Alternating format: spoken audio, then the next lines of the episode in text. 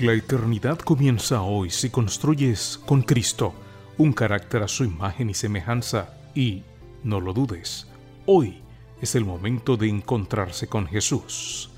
Carácter, ser como Jesús y disfrutar de la eternidad. Meditaciones para jóvenes, escritas por Víctor M. Armenteros, en la voz de Josías Ordóñez.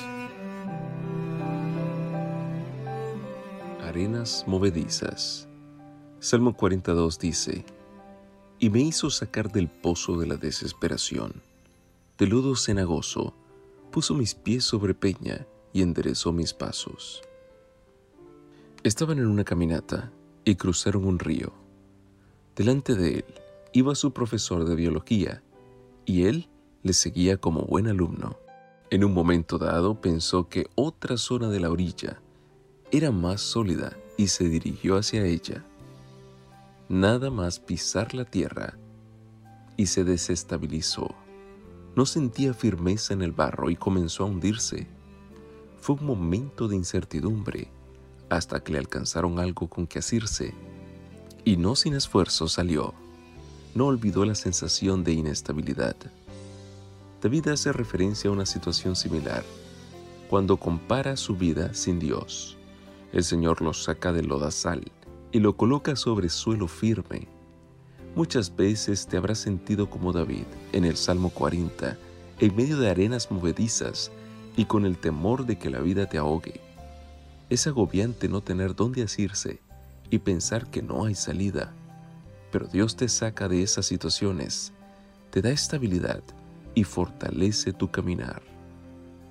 Uno de los significados de la palabra fe en el hebreo hace referencia a esa estabilidad que aporta confiar en Dios aparece en Deuteronomio 32.4 cuando dice, Él es la roca, cuya obra es perfecta porque todos sus caminos son rectos.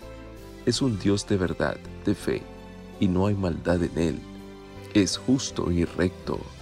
No hay inestabilidad en Dios porque es la roca, es el ser más fiable del universo.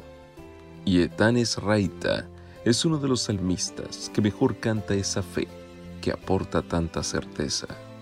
En el Salmo 89 dice que nunca dejará de hablar de ella, versículo 1, que se establece en cada rincón del universo, versículo 2, que los santos la celebran, versículo 5, que rodea la naturaleza de Dios, versículo 8, que es esencial en la relación con el Señor, versículo 24, que jamás le faltará, versículo 33 y que es la misma fe que le relacionó con David.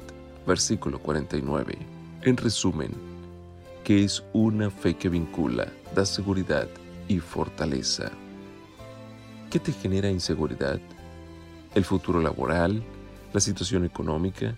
¿El amor de pareja? ¿Una vida espiritual irregular? ¿El sentimiento de culpa? Si es así, deja de hundirte. Es hora de salir del lodo cenagoso de las arenas movedizas de la vida. Solo no puedes, necesitas de Él, necesitas asirte de la fe en la roca. Dios, así lo dice la Biblia, lo puede todo y te quiere totalmente.